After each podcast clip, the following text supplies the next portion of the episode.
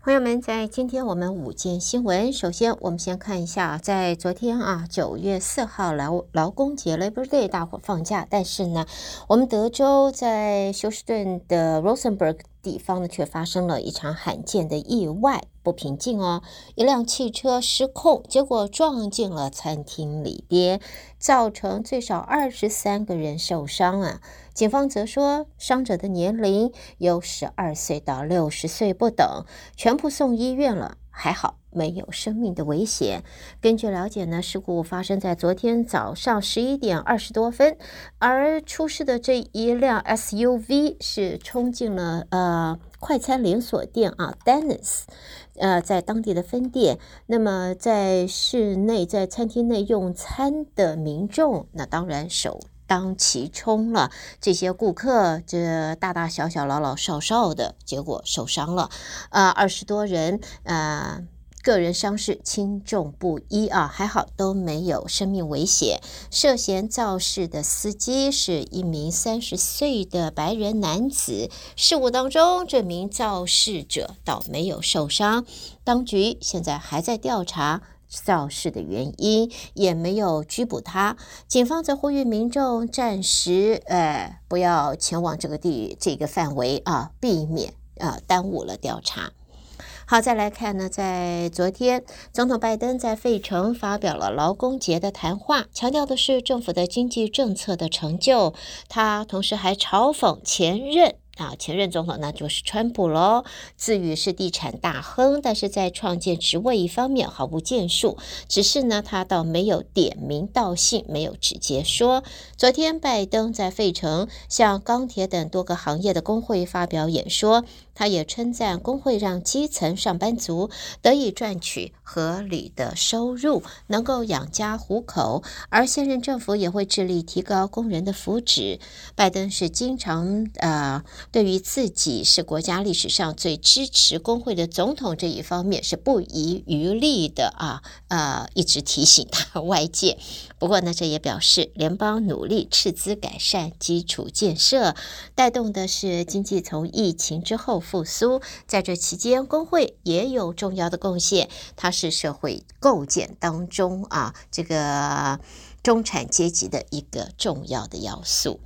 好，另外呢，最新的数据显示，全美到上个月，一共有一百二十多万名本土出生民众失业了，而外国出生的劳动人口却增加了将近七十万人。保守派舆论则形容这个数字反映的是拜登政府没有能够造福本土的工人，即使就算现在我们整体就业数字看起来亮丽，但是呢，它的支持率还是没有办法往上提升多少。现在七到八月期间，在全美国本土出生的劳动人口减少了一百二十二点三万人，相反，新增的外国出生的工人数量却增加了六十八万八千人。那么在现在呢，可以看到的呢，这种数据显示是外国出生劳工人数持续的增加，而在美国本土方面出生的民众失业的话，这个数字却没有得到太大的改善。好，下边我们再看的是代表十四万六千名成员的汽车工人联会，它与通用、福特还有 Stellantis 啊斯特兰提斯三大车厂的谈判现在陷入胶着。工会领袖呼吁成员这个月十四号旧合约满时啊，要一块儿来个罢工。有分析说，无论是车厂让步提高待遇，或是罢工造成汽车减产，都会导致车价又要往上飙了。最终还是由消费者来承担后果。呃，在现在三大车厂目前还是拒绝接受工会邀请，而对此呢，在现在这个是汽车工人联会的主席，他在底特律出席劳工节游行时说，如果资方不愿意签订公平的合约，工会会不惜一切，由十四号开始发起罢工的行动。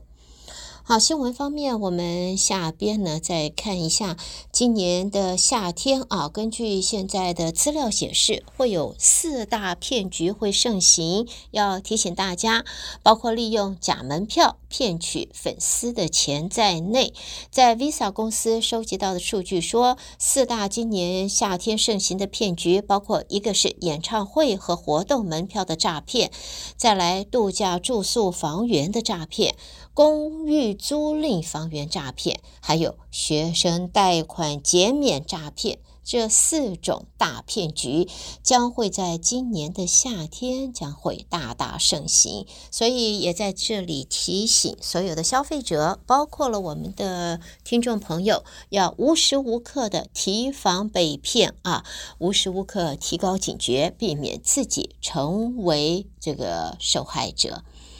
另外呢，我们在这里也看一下啊，这是在网上游戏，虽然发生在虚拟空间，但是因为它的言行监管更为宽松，因此还是会为在现实的世界带来严重的后果。一个新的报告，反诽谤联盟的报告，他说，游戏业界并没有建立安全、尊重的空间，导致社群当中是充斥着仇恨。机构他们就在调查当中发现，百分之六十五的受访者，他们认为游戏公司是支持受害人结束仇恨以及极端主义，还有百分之五十九的受访者甚至认为游戏公司需要在一定程度上对用户的极端行为要负责。所以，虚拟空间现在走入极端所酿出的现实后果，在未来有可能会影响很深远。带给大家，这是在今天我们的午间新闻。午间新闻由胡美健为朋友们编辑播报，谢谢您的收听。欢迎朋友们休息一会儿，继续和我关心接下来的精彩节目。